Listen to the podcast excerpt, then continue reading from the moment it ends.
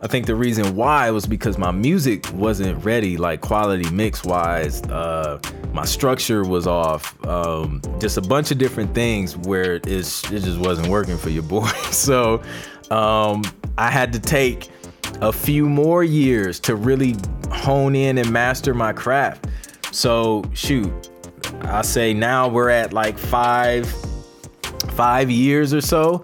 Um, and then I ended up signing a publishing deal like two thousand eleven, something like that. Um, and then that's when I eventually ended up landing my first T V placement. Yo, what's good? This is Clint, your host on the Music is My Business podcast, the podcast where you can gain insight and learn proven strategies to build and monetize your music career. If you want your questions answered live, join me on YouTube at Clint Music on Wednesdays at twelve p.m. Eastern time, and let's chop it up. Now let's dig into this week's episode. I'm gonna start off, man, by just uh talking about mindset, man. Like, mindset is everything. Um, so one thing, one thing I see a lot, man, if you go into a situation already doubting yourself or already being like super duper skeptical whether or not you can do it, um, it makes it kind of tough because you're kind of giving yourself an out before you even get started, because you're already putting that negative mind thinking and energy just in your brain. Like, you don't you don't want to do it, man. Go into it um knowing that you can do it because it's been done before. If somebody else did it, it's you can do it too. Like, it's been done before, so it's it's never a question of whether or not it can be done. It's a question of if you're gonna do the work to actually do it. And once you make up in your mind that you you're gonna do the work no matter what, then you'll find that you can do whatever you put your mind to. So that's super important, man. Doing anything, like, it doesn't even matter. Getting placements, getting in the studio with artists, getting your music on T V and film, doesn't even matter. What matters is your mindset and whether or not you believe you can actually do it. Um, so that's uh that's crucial, man. So let's see. We got somebody from Dallas, Fort Worth, Texas. That's what's up. We got Indiana in the building. What's up, T J the drummer, Adriel. We got Hip Hypnosis Beats from Utah. Producer One Mayhem and A T X. Dope, dope. David Vrooman said he got a bounce. Will this be posted later? It absolutely will. So yeah, definitely feel free to come back, check it out. It'll be posted. Um, so you can come back and get these gems. Um, what's up, G Mac McCray from Scotland? Shout out to you all the way out in Scotland, man. I appreciate you guys tuning in. Um, yeah, man, I'm on here for like the next hour. I'm an open book, so hit me with the questions. What what kind of questions do you guys have? Um, what are you struggling with? What challenges do you have? Um, I'm here, man. I'm here to share what I know and hopefully get you unstuck. That's that's my goal, is to get you unstuck. What's up, Night Rider?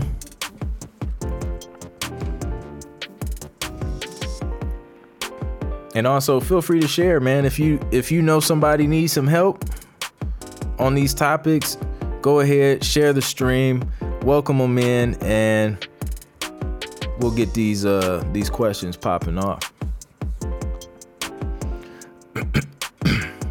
All right, so the first question goes to my guy Rome Herbert. The question is, what's good from Indianapolis? And if you ever listen to Fear and feel paralyzed, I create music for you to feel bold and move into greatness. This actually was not a question. I didn't read the whole thing before I posted it, but it's all good. Um, but that's dope, man, the, to be able to create music that, that makes people feel bold and, and move into greatness. Um, I think everybody needs that in their catalog for sure. So y'all check out my guy, Rome Herbert. If y'all feeling scared and, and paralyzed, check out his music, man. He'll get you unscared and unparalyzed. Appreciate that, bro.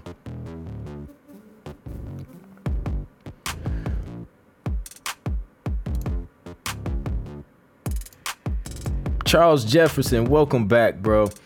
The question is, I purchased a feature from an artist to rap on my beat. When I post the song to streaming platforms, do I have to coordinate with their management? Um, that's a good question. I would, uh, honestly, I would have, I would have worked that out before I posted it. But since you're you're here now, or no, you didn't post it yet. When I posted stream, yeah, yeah, I would reach out to management and ask them if, like, do they want splits of the song sales, or did I just pay for the feature and then I just keep all the profits from that? Get that straight with them, and then they should be able to let you know. Um, so yeah, just so just so you know, and just for peace of mind, um, that way ain't nobody coming back like, yo, you. You didn't pay me my, my cut. So yeah, definitely good practice.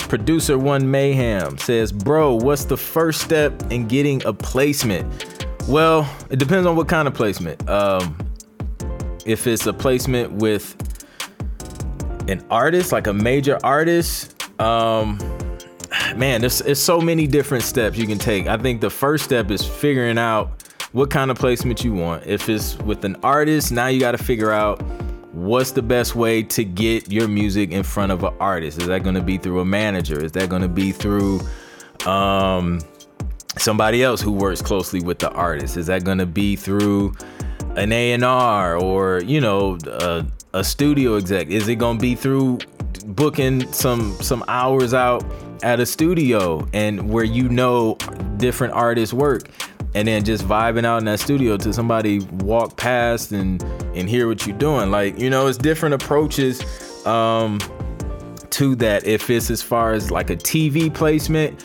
um your first step is figuring out what kind of music do you want to do. Like, are you trying to do commercials? Are you trying to do movie trailers? Are you trying to just, you know, do instrumental background cues?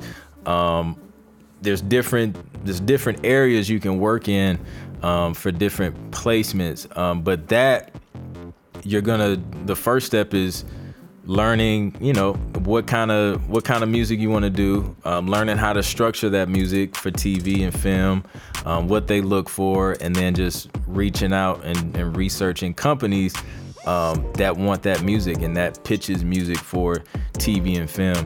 So those are those are like the first the first few steps um, to kind of to get you started. On the T V placement side of things, I have a free six-step guide that'll walk you through those those beginning steps.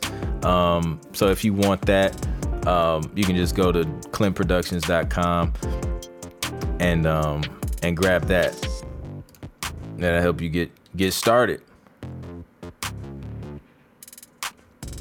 No doubt, Rome. I, I got you. It's all good.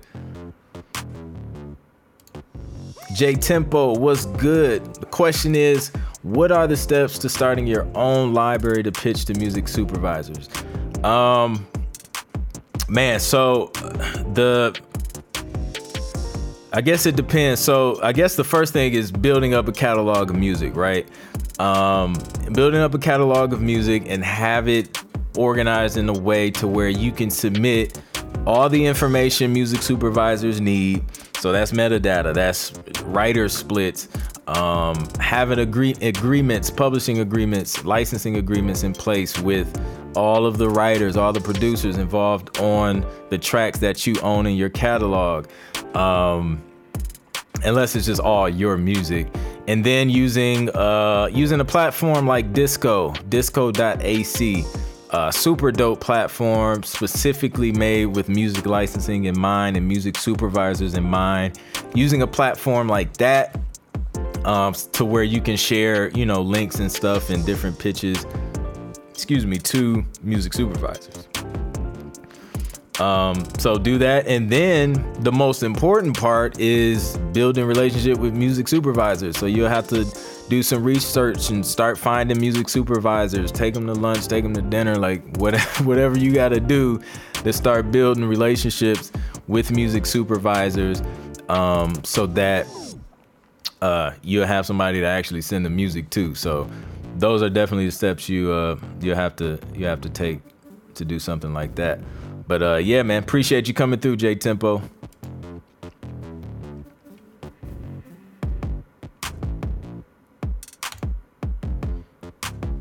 G McCray, the question is, would you recommend making something unique or follow trends to get placements? Does it pay to stand out? Um, so there's a, there's kind of a balancing act, uh, right? So whatever is trending, you're gonna see requests for naturally on the T V side of things. So whatever's trending in radio and on the charts, you're gonna see some requests for that, um, because they want those vibes. They want, you know, the music that's popular. Um, so you're gonna see those. And what I do is, you know, I'll I'll go off of the brief that's asking for something trendy, but I'm gonna still kind of make it my own, right? Um, but then there's other opportunities where trend doesn't even matter. Like they want something from that sounds like it's from the seventies or something. Like I've seen briefs like that. Like they literally want some music that sounds like it's, it's from the seventies. It, they don't want it to be trendy. Um, that's the dope part about making music for T V and film. It's just like sometimes you do trendy stuff, sometimes you don't. It's all about what they want in the scene, um, and what, you know, just what's needed in that moment. Um, So you're able to kind of do both, um, and you're you're able to kind of balance both that way. So hopefully that that helps clarify that. Um, and does it pay to stand out? It's, I mean, you want to do what you, what you're best at, right? That's how you stand out, um, if you will. Just do whatever you do best, and then they'll come to you for for what you do best. Great question. Hypnosis Beats says, what pays the most for beats? Ah, man, the range is all over the place. There's there's like, there's no range. There's no like, oh, this is gonna get paid more. It's just like, I could have a kick and a bass and that joint is gonna pay me just as well as a fully produced track if it's for the same, you know, the same thing. Like sometimes I'll send a full track with vocals and everything. Um, well, uh, I think I think vocals may make a little bit more. But um, anyways, like they could take bits and pieces of a track and just use, you know, a couple stems versus the whole thing. You're still gonna get paid the same amount. Um, it, what really determines is, you know, the the length of usage. Um, the network is playing on, how many times it, it plays, different things like that. Um, so there's no like, I know this is gonna make more than this one. It's, you you never know sometimes.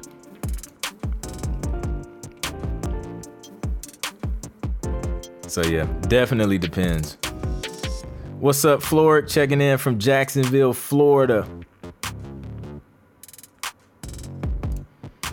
Anderson Banks Junior, welcome back. Uh, the question is, so we should register our music to something like ASCAP or B M I? Um, yes, you will have to register your music with ASCAP or B M I or C SAC. Um, once you're, you know, you're with a, a library and they're pitching your music, that's how you actually collect your performance royalty. So when something plays on T V, um, radio, things like that, um, it, it's, it generates a, a performance royalty. Um, so you will have to be registered with one of them. A music licensing company is going to ask you like for that. They call it like a C, CAE slash I P I number. Um, they're going to ask you for that. So you definitely want to make sure you're at least registered with them. And then most cases, the music licensing company will register the tracks on your behalf since they're kind of like the publisher. Um, but yeah, definitely want to have that in motion.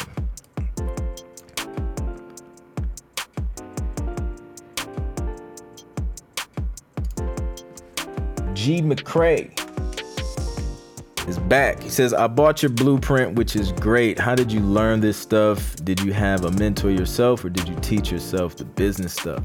That's a really good question, man. Um, so I have, I have a, I have a couple mentors, man, like people who just, you know, put me up on game, um, when I, especially when I was first starting out. Um, So learn some stuff through through those experiences, through those people. Um, but a lot of it, man, is just learning. It's trial and error, man. Like the the information that I'm giving you guys uh, is information that I've, I've even I've I've either learned from making mistakes and not doing it the right way, um, or something I just learned along the way that I didn't know, um, because, you know, now we have the internet and a lot of information is out there, but if you don't know what to even search for in the first place, that's not even useful, right? So um, that, uh, reading books, going to conferences, um, yeah, man, uh, it's just a, a combination of experience, asking questions, and um, and just looking up stuff uh, myself. So yeah, like my whole point is to save you guys from taking the same, like, you know, years and years of mistakes and stuff like that, um, and just kind of get to where you're trying to go a little bit faster uh, without having to go through the trial and error. That's the dope part about mentorship and, you know, getting consultations from people who who may be where you're trying to go, or or who have ac- already accomplished what you're trying to accomplish. It's like you can get insight um, and know exactly what to avoid or what to do, um, just based off somebody else's experience, and you can get from point A to point B a lot faster that way. Um, that's like that's a major cheat code, man. Like I get consultations from people. Um, even like just in business and, and different things, um, because they're at where I'm trying to get already. So, yep, that's where it's coming from. What's up, creative? All is well, bro. Hope the same. Herbie Brown, welcome back, man. Good to see you. Uh, Herbie says, thanks. Thank you for being a gate opener as opposed to a gatekeeper. Much respect. Absolutely. I um, I actually just got off of a uh, a radio interview, and we we were talking about that. Just scarcity versus abundance mindset, man. Um, a lot of people are super scarce. they, man, they feel like they give some information away, it's gonna dry up whatever work they have, man. It's, it's If you think that way, if you move through life that way, man, you're gonna be messed up, bro. Cause it's uh, it's limiting. You know what I mean? You you close doors on yourself by thinking that way. But if you approach everything uh, with an abundance mindset and know that there's more than enough to go around, you won't have a problem sharing with other people, man. And then you'll find that you actually you get more back um, just from sharing with other people. You build relationships from sharing with other people. You expand your network from sharing with other people. So that's the key, man.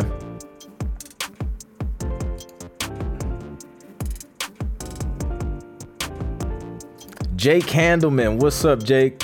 I've been good, dude. Man, just working, chilling, and uh, just trying to be great, man. Just trying to be great. The question is, how does the music business affect your life personally? Um, I mean, I don't know. Like, it's, I, I, I kind of separate the two if I can. Like, I have time for personal stuff and then I have time for business stuff. Um, but it doesn't, every now and then, sometimes I can go into like workaholic mode, and then my wife got to be like, yo, you like, you working. And I'm like, oh, was I? I didn't even know. Like, sometimes I don't even be knowing I'm working. Like, um, but she'll bring me back to reality. I'm like, okay, boom, got got to put the phone away um, to give them that quality time. Um, but yeah, man. Other than that, man, I just kind of we kind of manage our time so that um, you know, we have that personal time, we have that personal life, and then we have that the business time and the business life as well. It's just all about balance. Appreciate you coming through, Jake. Dave, what's up, Dave? Caught you at P M A yesterday. Love the channel and music sub. Thank you, man. I appreciate it. Yeah, uh, for for those of you who don't know what P M A is, Production Music Association It's a secret society of composers. Nah, it's, uh, it's a dope organization, man, for people who are in um, into sync, music licensing, production music. So super dope. We had a um, a nice little, it's like a, what they call it, like a little coffee chat and breakout sessions and things like that. So super dope organization. Shout out to Dave, man. Appreciate you coming through and subscribing. What's up, Samuel? Samuel says, I've partnered with two or three libraries. I've heard partnering with two or three libraries is a good idea. How many libraries do you work with? That's a really good question. Um, because there's like different, it's different stages that I've that I went through when kind of getting into this this music licensing stuff, right? So when I first started, right, like my goal um, a few years back was to land ten T V placements in a year. So to do that, I didn't have, I was kind of starting from scratch. I didn't have any relationship with, with relationships with libraries or anything like that. So my goal was to reach out to as many libraries as possible um, to start getting my music in as many buckets as possible. So when I started, I was reaching out to like, shoot, five a day um, and just waiting for people to hit me back. Because what happens is, you start with a high number, right? But as you get deeper, deeper into it, um, a certain amount of libraries are going to say, yes, we're accepting submissions.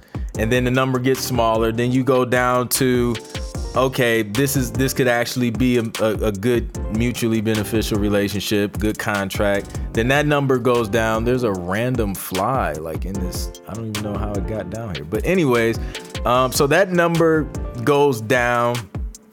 And then um, the number of libraries that actually get you placements goes down. So by the time you like dwindle everything down from like all the companies you reached out to, to the ones that actually work and get you placements, you'll find yourself working with only like a handful of companies. And the fact that you literally only have two hands and so much time in a day to make so much music that you can only submit to so many people at once anyway.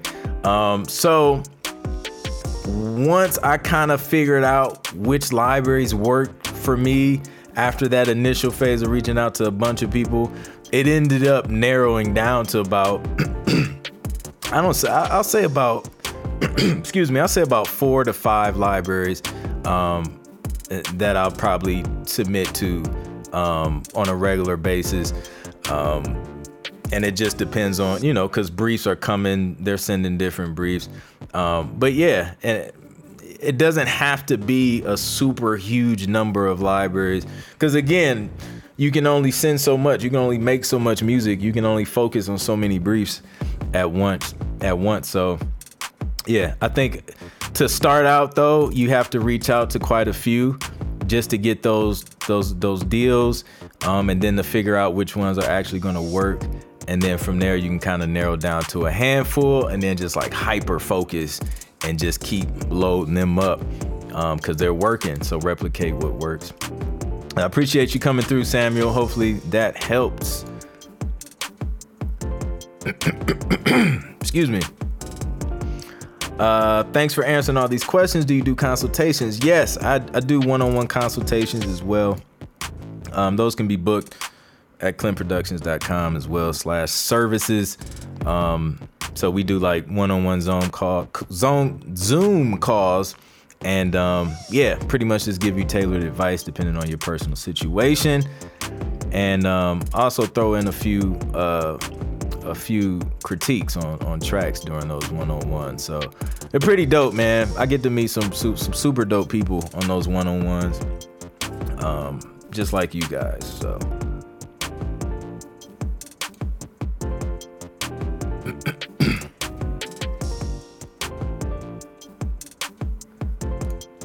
No doubt, Jake. Uh, Jake says, which D A W do you use? I use Logic Pro ten uh, for music production.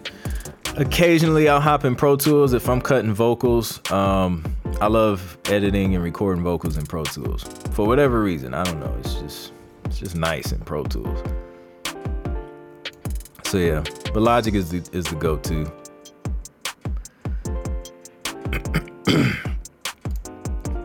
G Murray, what's up? G Murray said, peace, bro. Thanks for your time. How long did it take you to break into sync light to the sync licensing world? And what was your regimen to get on? Man, so shoot, let's go back. Let's take you guys on a journey. Um, so I first heard about sync licensing. My bad. I moved my hand and changed the focus. So I first heard about it in college. Um, was collabing with uh, with a, a good friend of mine now, um, adding keys and stuff to his tracks. He had a publish a licensing deal with a, a pretty reputable publisher, and um, yeah, he was just loading them up, sending them stuff, and was telling me about um, producing music for T V. I didn't really take action on anything at the moment, just kind of let it soak in. Um, and I was still figuring my life out in college, like every college student is. Um, so then fast forward maybe a few years after that, um, I decided to to kind of go back and revisit that idea. Um, so that's what, two, three years before I went back, revisited. So then I signed up with Taxi. Went to the road rally, soaked in a bunch of more information, and um, decided like, yo, like I really want to pursue this. So uh, was pitching stuff through them. Um, I didn't get, I didn't land any deals. Um, but I think the reason why was because my music wasn't ready, like quality mix wise. Uh, my structure was off. Um, just a bunch of different things where it, is, it just wasn't working for your boy. So. Um, I had to take a few more years to really hone in and master my craft. So shoot, I say now we're at like five, five years or so. Um, and then I ended up signing a publishing deal like two thousand eleven, something like that. Um, and then that's when I eventually ended up landing my first T V placement. Um, so I want to say from the time I learned about licensing in general to the time I actually landed a placement, um, yeah, I, I'll say, I'll say maybe five years, um, five solid years. So that's when the road to ten placements thing started. Like I kind of had a grasp. I knew that, you know, I could, my quality was there, right? So now I spent the next next year or two years just really figuring out what structure works for T V, especially more specifically like instrumental cues. Um, so I spent a couple years kind of figuring that out, uh, bumping my head, getting some rejections, getting some feedback, things like that. So it's um, it's definitely been a process, man. It didn't happen overnight. Um, So yeah, man, it uh it took it took a little bit. And the the regimen, I, I wasn't on a regimen until I got that first placement. Once I got the first placement, that's when I made the decision that I want to focus on music licensing. Um because at the time I was doing a lot. Like I was a gigging musician, trying to get uh stuff placed with major artists. So I was doing a lot, but I decided like, yo, like I'm about to lock in and focus on this. Um, so then the regimen I started was, um, the first part was just submitting and reaching out to companies every day for like a month. Then after that, you know, you start taking meetings and calls and emails back and forth. Um, learning about the, the process, and um, then once you get the deal started, then it's you're creating, then you're learning about metadata, then all of these things that it's just not, you just don't know until you get in it. You know what I mean? Like it's not, it's not something that's just like, I'm gonna get into music licensing and then this is what I'm gonna have to do. Like some stuff, you just don't know what you're gonna have to do until you get into it. You're like, oh, this is different. Um, so that's why I created the Road to ten Placements uh, course and blueprint. It's, it's what I did to get started, and it's all the information that I used and that I needed to start getting T V placements. Um, And I wish that joint was around when, when I got started, real talk. So, yep, hopefully that helps.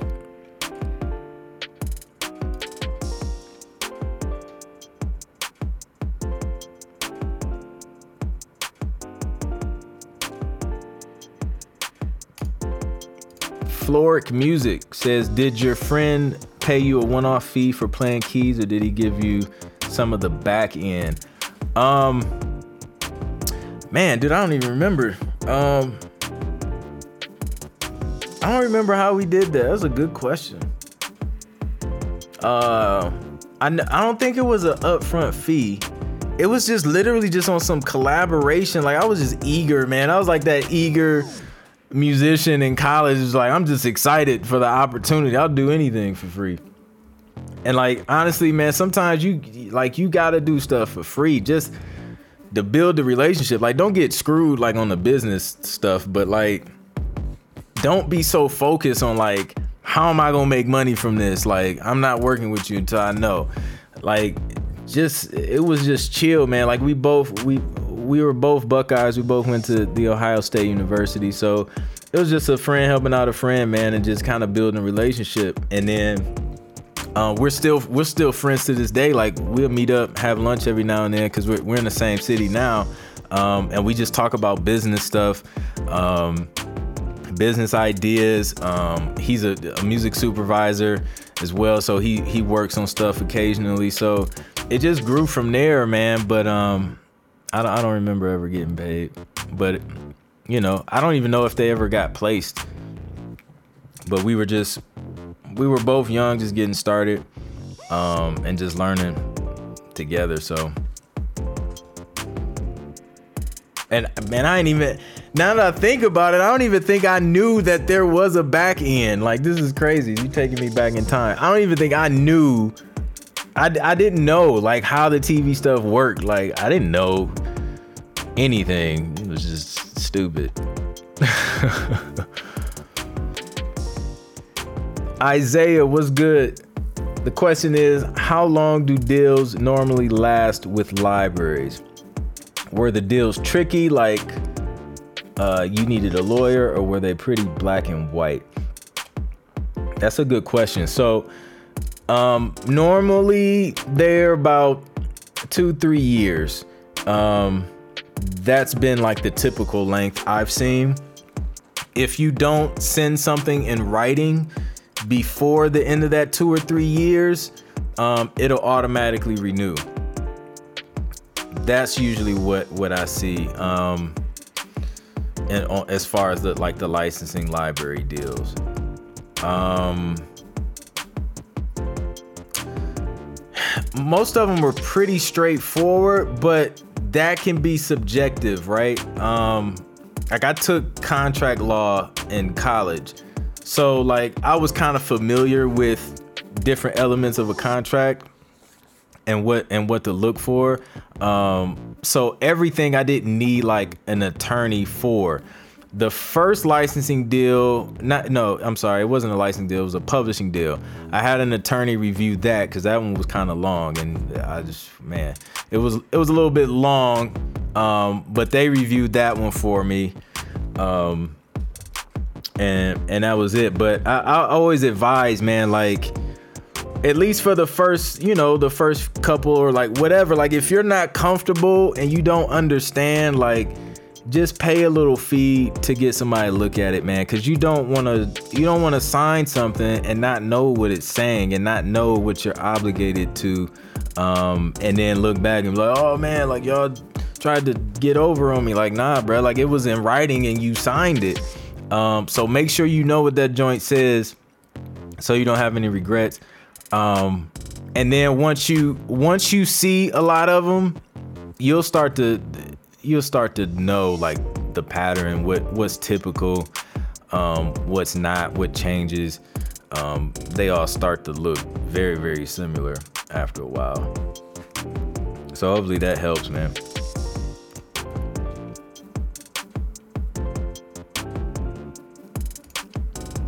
C C A T one. Do you mix and master your tracks yourself? How much time did you spend learning mixing? Man, yo, y'all want to go on another journey? Like, you want to talk about mixing and mastering? Man, bro, like that took years too. That's that's what took me so long to really break into the licensing, because I had to learn how to mix and master. And I mean, I I guess I could have outsourced or like, um, no, I couldn't because I was broke. I was in college, man. I ain't had no money. So I had to like learn how to do everything myself. So I couldn't outsource. I couldn't go pay somebody, a professional, to mix and master my tracks at the time. So I had to learn how to do it myself. So that took some years, and you know, I'm still learning to this day, man. Like mixing is just one of those things where you can always learn something. Now I'm in a place where like, I know when my mixes are solid, um, I know when it sounds good and to leave it alone. Um, but yeah, there's always little tips and tricks you can, you can learn, but definitely a, a handful of years um, to get that down for sure.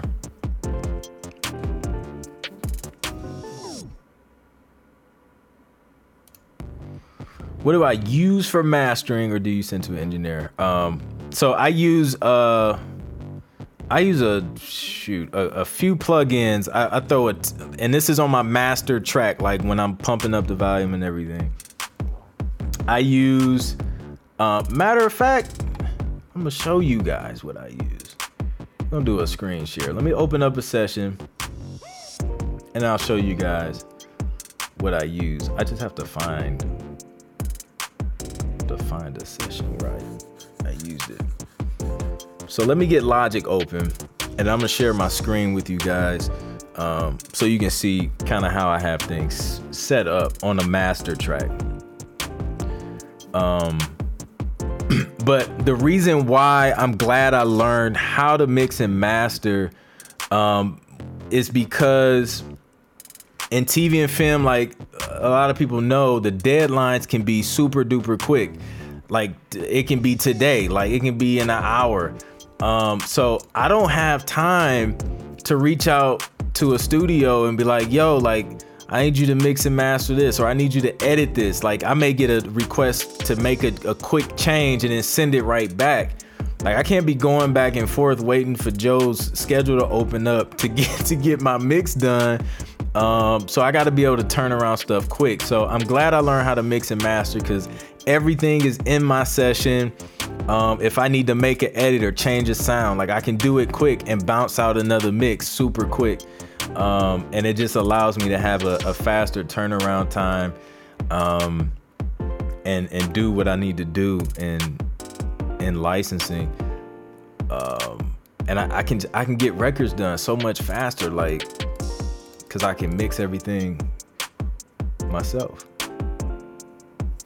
So let's see here. I got a super wide monitor, so I gotta adjust this window so y'all can actually see it without going blind. All right. Okay, so this is Logic. Everybody say what's up to Logic.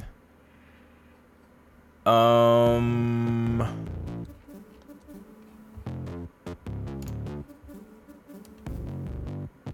so as you can see right here, I throw a tape on the master. This is from Slate Digital. I don't know, I guess it always spins. And then I, I have this uh, F B C, F G Red um, compressor just to kind of glue everything together on the master track, again from Slate Digital. And then I use the infamous F G X, also from Slate Digital. Um, this is all I have on my master track. Um, so this, this allows me to add extra gain if I need to, turn it down. Um, and kind of mess with the, the transients and things like that to make sure um, it's hitting the same way before I put these on there, um, but it's just louder, so I can kind of make adjustments here. Um, but the, this combination here is just super dope. It's super simple and easy. Um, I just turn all those on, and then I make sure, like this wasn't a full track, like this was a, this was me I was on I G Live and did like a sample pack literally live on I G. Super random, but it was dope. Um, so this isn't like a, a mixed track, but a lot of times the the tracks will be turned down really low to give to give myself headroom.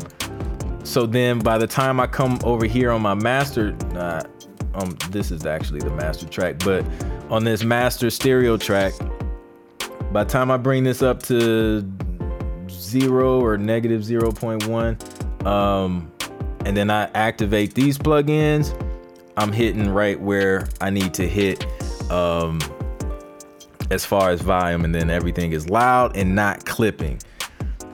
So that's how That's how I master. I used to, it used to be two different processes. Like I would mix everything and then just maybe put like a compressor on this master track and then leave it at that. And then I would bounce it out and then drag it into another mastering session. And I had all of these crazy plugins. Um, but now I was just like, yo, why am I doing that? Going through all these changes. So I just simplified it and just threw everything on the master track and just adjusted my volumes uh, on, you know, all the individual tracks. Um, so that is how, that's how I master.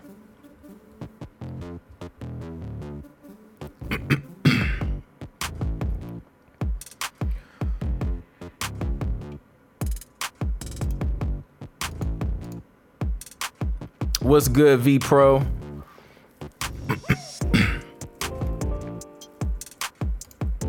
V Pro says, how many libraries should you send at one time? So if you're just reaching out to find libraries to work with, as as many as possible.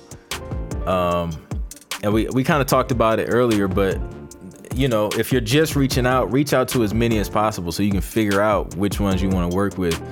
Um, and then once you get to a point where you have deals in place, um, and you know which libraries work for you, pick the submit to the ones that that get you placements, and you can kind of figure out how you want to cycle um, cycle those. You know, it may be three, four, or five.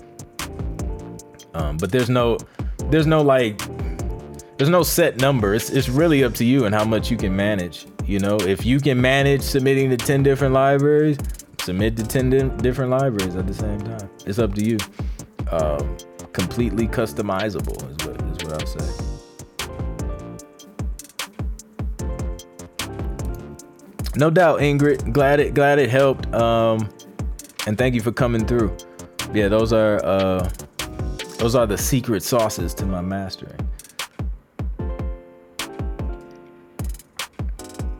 So yeah, for the new people coming in, man, let me know where you guys are from. What city are you watching from? And um, let me know what you do. I'm here answering questions. I'll be on for about fifteen more minutes or so. Uh, so let me know what, what you guys are struggling with, what you're wondering about in regards to music licensing, business, and production. And I'll be more than happy to answer them. More than happy to answer them. Let me get this Logic out the way.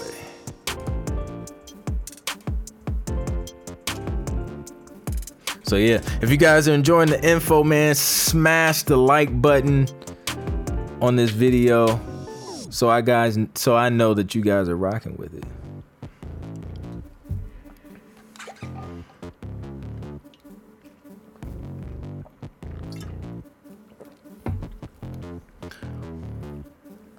Terrence from Cali, but moving back home to Atlanta. That's what's up. From Cali to A T L. That's a road trip right there.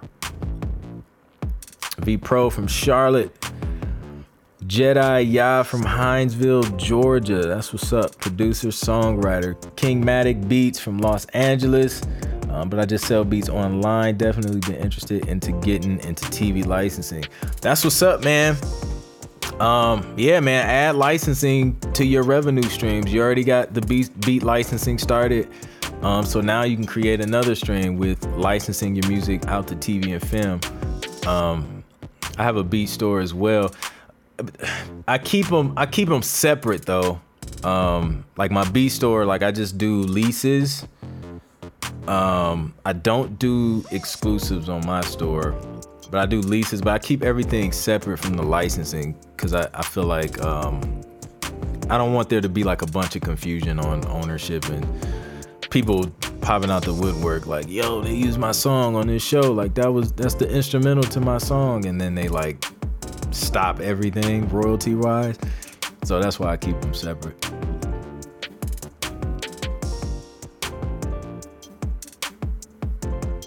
Cincinnati, Ohio, that's what's up.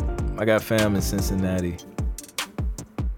Yo, the last time I drove through Cincinnati though, those roads were rough. I don't know.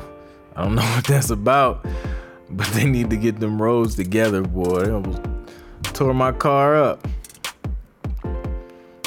That's Ohio though. I'm from Toledo, Ohio.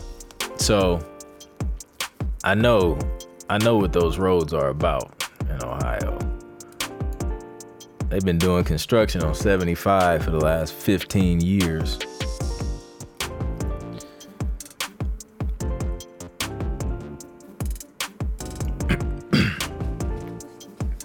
Yeah. Those roads are crazy. Producer, beatmaker, want to get into sync licensing. That's what's up, man. Yeah, sync licensing is dope. I love it. If you guys already couldn't tell.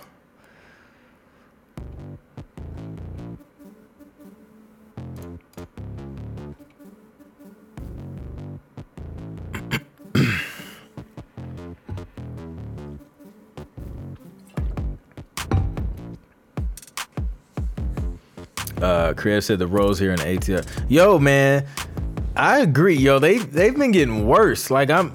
There's a there's a huge pothole uh, by this Dunkin' Donuts.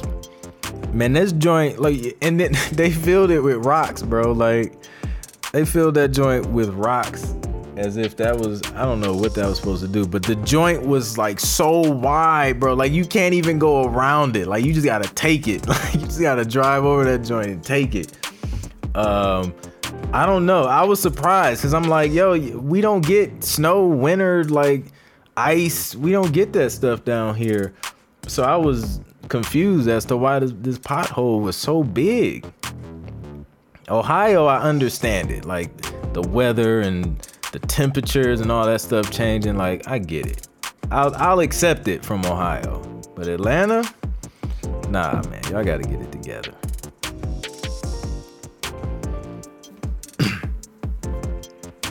Crazy, dude.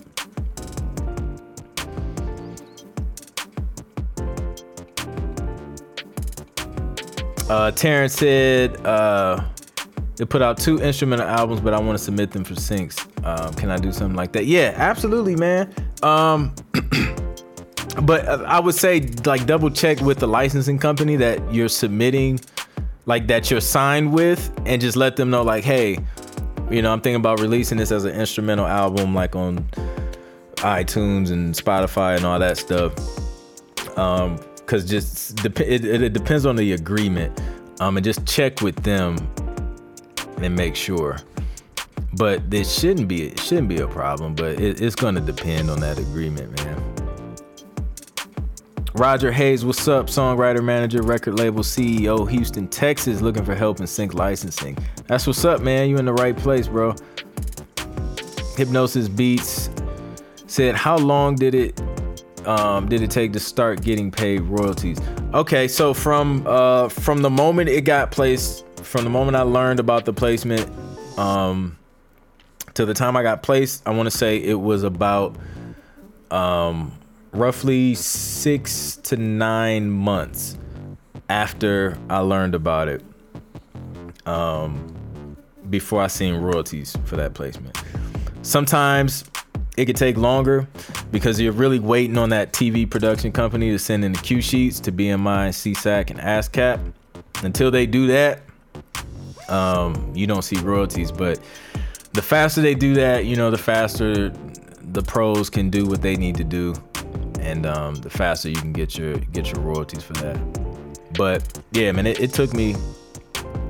I think it took me like a good, it's probably a good year and a half, man, to to start seeing things move in an upward trend as far as royalties when getting started out. So keep that in mind, man. So you, so you guys have like realistic expectations. Like this ain't no, um, uh, you know, I did five beats and now my royalties are like, you know, two thousand a quarter. Like it takes a while to build up. Um, unless of course you got like a sync, um, like on a commercial or like a movie, and you know you got some upfront money, you know sometimes you see that faster. But yeah, just to be transparent and so you guys know, like, so you ain't surprised. And then some networks, like depending on what network you get a placement on, like that joint may be fifteen cents, real talk. Um, or it could be like a major network, N B C, and then you see, you know, a couple hundred dollars. Like it just, it's all over the place. Good question. Dylan Atkins, what's good? Dylan from Central Eng- Illinois, producer, engineer. If you send to music libraries for sync placements, do you send each music library a different catalog or collection of your music? Um, man, dude, like, why do you guys have the dopest questions? Like, that's a super good question. So if it's a exclusive deal with that music library, meaning you send a, like track A, B, and C to, to company A, or no, that's horrible. Track one, two, three to company A exclusively, then yes, you would send a different catalog, tracks uh four, five, six to company B. If it's a non-exclusive deal, um, you could send all of those tracks to company A, and if you sign another non-exclusive deal with company B, you can send those same tracks or that same catalog to company B as well. Just, but both of them have to be non-exclusive. Um, I see a lot of exclusive deals more so these days. Um, so be prepared to, you know, create tracks for different tracks for different companies.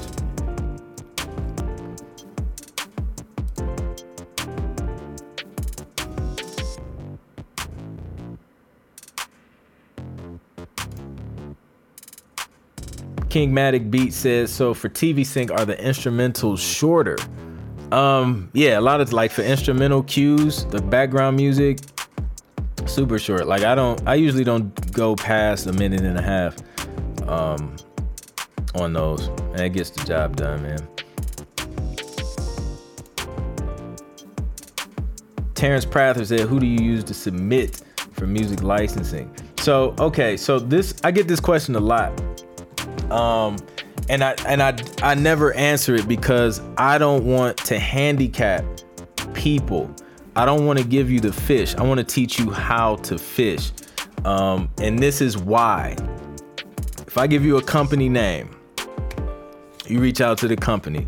It may go great. It may not. It may go great though. You sign with the company. Company gets bought out by a bigger company, or they just shut down, or just something goes wrong with the company. Now you're back at square one. You don't know who to submit to because you only had a company name that somebody gave you, and you don't even know how to find companies for yourself. So the better question is, how do you find companies to submit to? Um, and you can do that by searching on Google. Search music licensing companies, music libraries. Um, go through their catalog, go through their website, see if they, you know, represent music that you think would fit, your music would fit well with. And then what happens is, if anything ever happens to that company, you know how to go back and find more companies or new companies, and then your bread doesn't stop. You know what I mean? Versus if you just knew one company that somebody that worked for somebody, you know, once that stops, then boom, your placement stops, your royalty stops, everything stops, because you never learn how to fish. So that's why I always tell people, like, yo, like, learn how to find the companies. Don't just look for like the companies to submit to. There's a bunch out there. You just go a Google search. There's a bunch out there. Um, but you have to find the ones that work for you. That's a part of the work. That's a part of the process of getting into music licensing. Um, even though I provide a directory with my Road to ten Placements course, that's not to be like, this is the end all be all. That's just to kind of give you an idea of what these companies look like, um, and kind of give you a jump start and get you in the, in the mode of doing research on companies, um, And, and doing your due diligence to, to find good ones. But more importantly, I want to teach you guys like how to find the companies, man, because that's that's what keeps you in the game um, for a long time. So good question, man. Thanks, Terrence, for, for asking that and, and for coming through. And then another way I'll, I'll let you guys know is like, yo, the credits, man, like everybody get up and leave after the credits, but you, if you read the credits at the end, you'll see music supervisor, music by, or, you know what I'm saying? They'll have, a lot of times they'll have a music library that supplied the music for that T V show or for that, that film or whatever. Um, all that information is on there. Um, so yeah, that's another way to, to find them.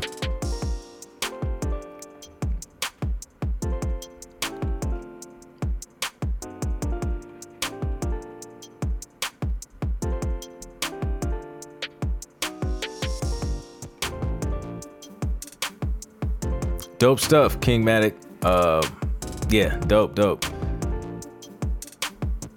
Yeah, creative. Like more companies are definitely going more exclusive. Um, Terrence said, also, should I copyright my tracks even if I'm submitting for sync? It's, it's up to you, man, um, and, and what you feel comfortable with. Some people copyright them before submitting them. I personally don't, because I'm submitting stuff, like so much stuff, like I can't, it's too many. Um, so either I'll wait, do a collection, or if it's like the little instrumental cues, man, I don't worry about copyrighting that stuff. Um, I just send it and then, you know, make sure everything is registered. More importantly, I've never had an issue with like a music editor, a music supervisor stealing my music. Um, that would be really weird if that happened, but Um, I've never had an issue, man. Um, now, when I'm when I'm working with full songs, and if I'm submitting stuff to like artists, major artists, or whatever, or you know that stuff, I may be a little more uh, prone to the copyright, make sure it's protected. Um, but yeah, man, the instrumental stuff, I, I really don't worry about the the whole copyright aspect of it. Um, I got the sessions, making sure the joint is registered with the pro, and then I'm I'm good to go from there. Yeah.